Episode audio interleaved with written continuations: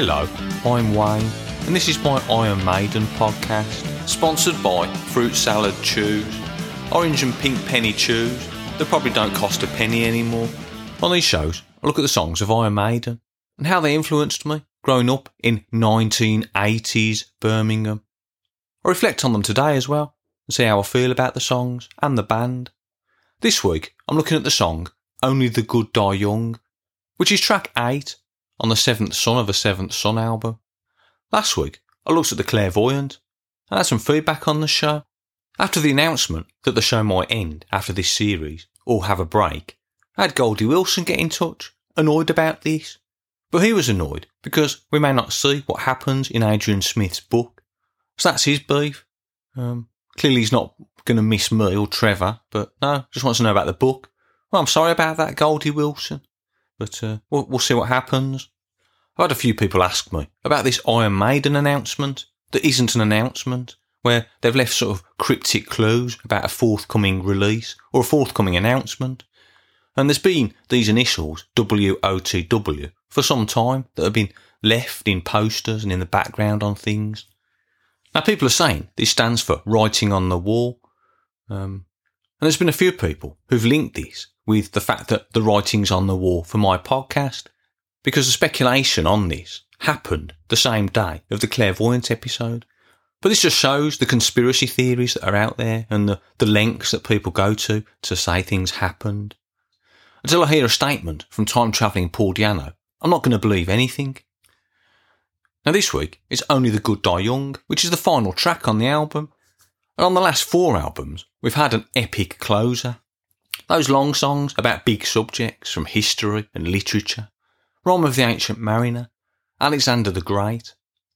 This song is less than 5 minutes. That's quite short compared to all of these. And it's the shortest last song on an album since Drifter. In fact, it's shorter than Drifter. So it's the shortest, actually, since the title track Iron Maiden on their debut. It's quite short because it opens so quickly. It starts off with a lot of Iron Maiden trademarks. The 2 leads together and the rumbling bass. But there's those keyboard pads as well.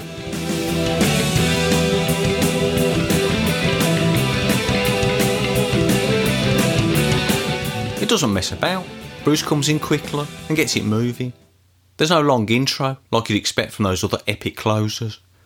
I mean, the second verse comes in at the 45-second mark. That's ridiculous. Bruce's delivery is soft and growly, and then he hits those higher notes in the bridge.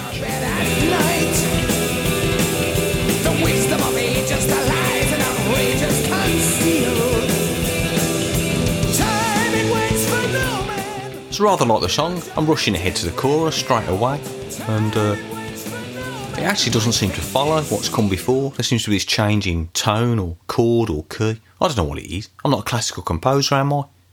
It says Only the Good Die Young, which you'll remember is the title of this track. Only the good die young, all the evil seem to live forever. Only the good die young. It says Only the good die young, all the evil seem to live forever. Only the good die young. And you wonder, are Iron Maiden condoning being evil? Maybe they're glamorising it by saying if you're evil, you'll live longer. They sometimes do seem to like bad behaviour, don't they? We've learned this across the podcast, especially Bruce's vocals when he says spit in your eye or spit back in their face. This isn't appropriate, and I'm disappointed in them. I think it isn't as literal as this, though. When he says evil seems to live forever, it's more about the act of evil that lives on rather than an evil person. So, for all I know, Thomas Spencer might be dead, but those evil taunts and the influence that he had on my life in childhood, that lives on. And this theme links in with The Evil That Men Do, doesn't it? Where it says, the evil that men do lives on and on. So it's repeated an idea from a previous song on the album. The song's got quite an interesting mix in it. I've already said that the chorus doesn't quite follow what's happened before. And the solo's also interesting. There's actually a bit of a bass solo, where Steve Harris plays a high note, sort of skippy bit. And it's quite subtle. I didn't even know it was a bass when I was a boy. It sounds like music you can hop to, like a bunny rabbit. I can see people bobbing up and down to it if they played it live.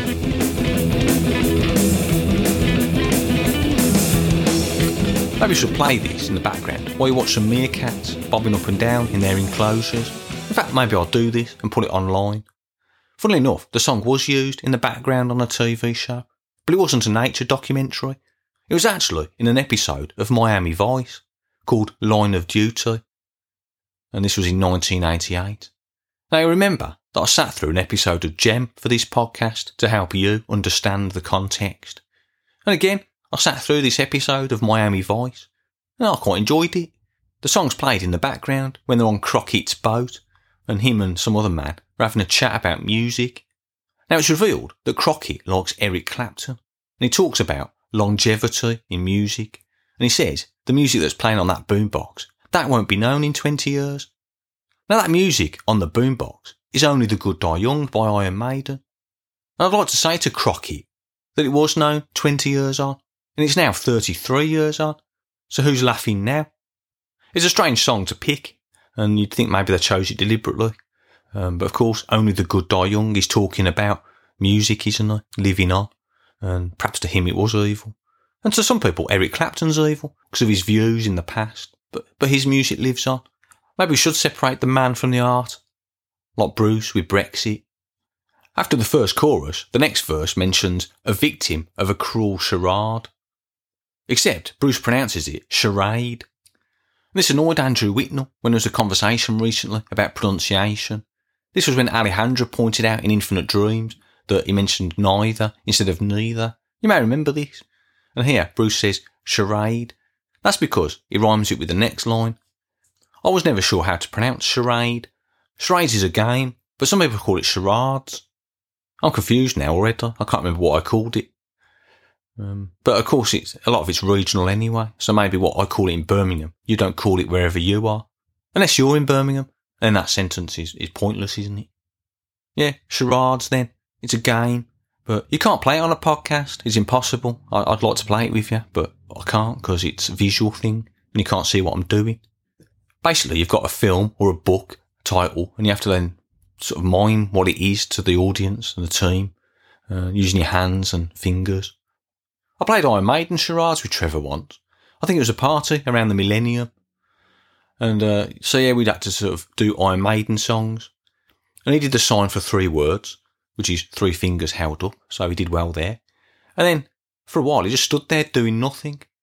So I said, the educated fool, which I thought was very witty. He wasn't impressed though, as he was just stood there thinking how to mime the actual song. And I never found out what it was because he walked off in a huff and ate my bowl of trifle.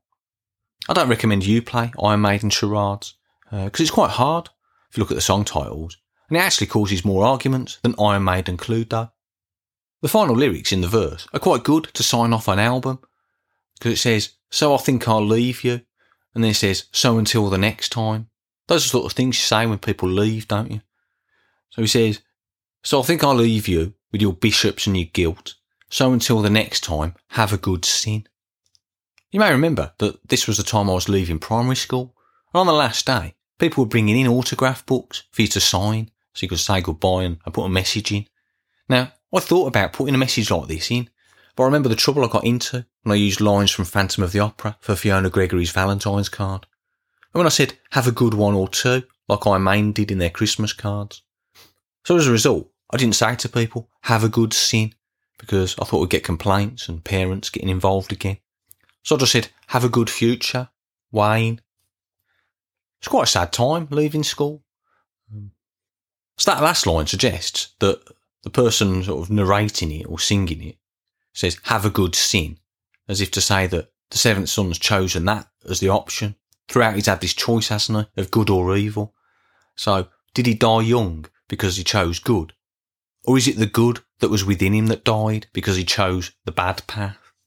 Steve Harris and Bruce Dickinson are the songwriters for this, and I think the lyrics are Bruce's because they're a bit more detailed than Steve's are. And I had a message from Richard Holmes who said that this song must be their most underrated track, and he points out that they didn't play it live, which is interesting. After this ending, the finale seems to go into a solo, which sounds promising and it sounds good, but then it ends abruptly, going into the actual end. So that's quite clever, isn't it? Only the good die young. The solo died young. So, but yeah, the ending of the album after that, it just goes on for quite a bit. They sort of throw everything and the kitchen sink into it. And after this, they repeat the intro from Moonchild. It comes back as a reprise. Seven Deadly Sins, Seven Ways to Win with the acoustic. And actually that means that the song Only the Good Die Young is 4 minutes 13. Makes it even shorter because of this, tacked on at the end. So is this part of the song? And this goes back to a message I had from Reggie Oz back in the Moonchild episode, where I said that the intro was part of the song Moonchild because they played it live before it. But then, of course, they would play that before it because it opened the show, or was the first song in the series of encores. So they had to play that. If they put Moonchild halfway through the set, would they play this intro? And he argued that it was the same for Only the Good Die Young. If they played that halfway through the set, would they add the outro? Because it would seem out of place, wouldn't it? Not in the context of the whole album. So this was an interesting discussion that went on for quite a few tweets. And during it, I agreed with him, I disagreed with him, and then I agreed with him again. It was quite challenging. I had a message from Dennis Stratton this week. Hello, Wayne. Dennis Stratton here. I was sad to hear that you're thinking of ending the podcast to tie in with the end of the 1980s. I hope it wasn't my mention of selling global hypercolour t-shirts. I'll miss these messages. It's been nice having someone to talk to in this pandemic, even if, like Julian, you never answered me. I suppose we'll all move on and return to how we were. I've got quite used to being a hermit. I've quite enjoyed it. That reminds me of when we were on the Muppet Show in 1980. I said to Steve and Jim Henson that perhaps we should change Charlotte the Harlot to Kermit the Hermit, but they didn't seem impressed. I suppose the rest of the lyrics for that song didn't really fit a family show. I was interested to hear about young Trevor's appreciation for custard creams. His 2 packs for £1 in Farm Foods. I bought some and stacked them all up high on the table like a Jenga tower. I was going to invite someone over to play this game, but I ate most of it while watching Columbo. Anyway, it's been good listening to the podcast, Twain. I hope you do some more. Take care, Dennis. Right, I'm going to give Trevor a ring. Hi, Wayne. Hi, Trevor, how you doing? Yeah, I'm alright. Well, you don't sound so good. What's wrong?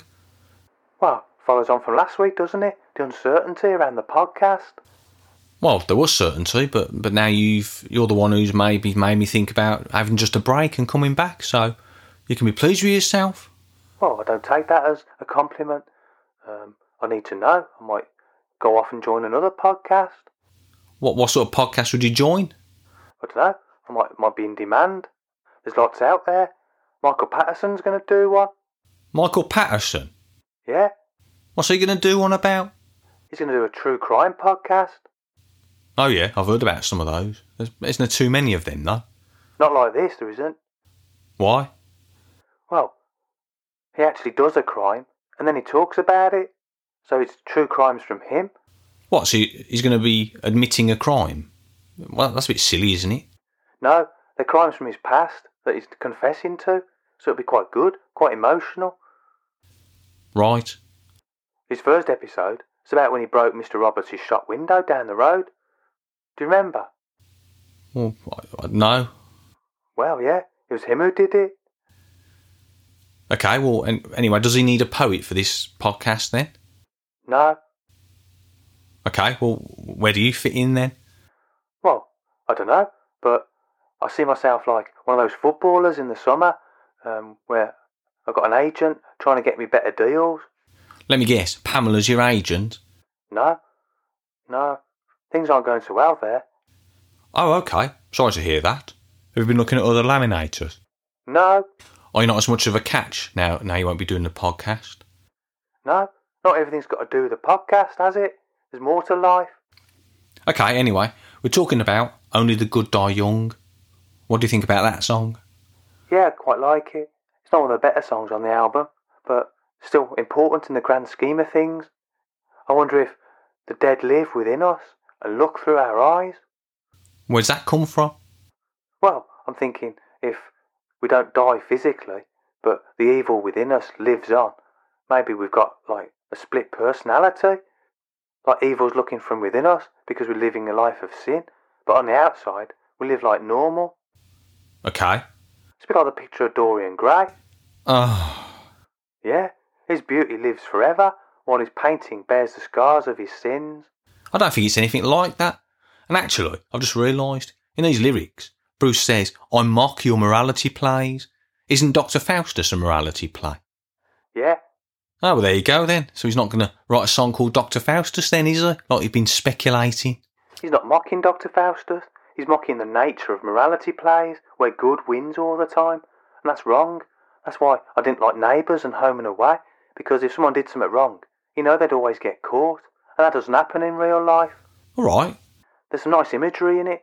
And you know, I've commented on Bruce's lyrics before. OK, which ones? Well, there's a lot of chess references. He mentions pawns and bishops and stalemate. I wonder if Bruce likes chess. Yeah, maybe he does. I can see him playing it. Quite an intelligent game. Yeah, we've seen these references across Iron Maiden, haven't we? We've got King mentioned in To Tame a Land and The Man Who Would Be King, of course. OK. And then My Mother Was a Queen in Wrathchild. Oh, yeah. And then recently, last year, we had the album Nights of the Dead. Yeah, OK. Hang on a minute. Night, that's different. Oh, anyway, was that a joke? No. Right, all right. Well, so here you go. Is your final poem? No, not ever. Remember, I've got poems for the 90s, ready for when you come back. Well, if I come back, I haven't decided yet. You will? What else are you going to do? That's none of your business. I've got other hobbies. OK, are you ready? Yep. Let's hope it's a good one. People may die young, but poetry lives on. Immortal words that float like Parisian balloons. Whispers on the wind. Wisdom over the water. We'll observe Trevor's words written on the wall. OK, thanks for that. I see, I sort of get it, but I see you tried to use the WOTW initials over the last few lines. Yeah, what do you think about that? I think enough's been said about it. I don't think I need to give my view on it. Everyone's just recycling the same stuff. If you want to know the answers, it's out there. You remember you had that T-shirt with the band name written on the wall? For the Moonchild episode, you posted a picture. Oh, yeah. And that was for Moonchild. Yeah, I know you just said it. Well, Moonchild is a song about a child and destiny. OK. And Destiny's Child had an album called The Writings on the Wall.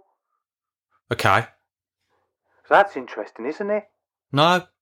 OK, well, thanks anyway. I suppose that's it then.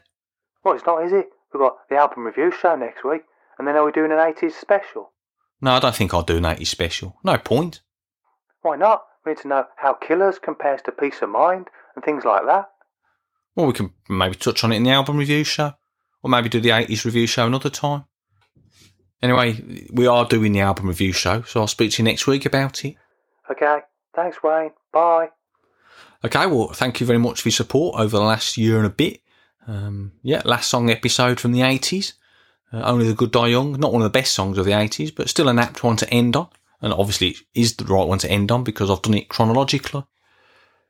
I had a message from Rupert who says he's disappointed if we do end the podcast. You haven't solved the Hawklord mystery or Talkford or whatever his name is now. And that's a good point.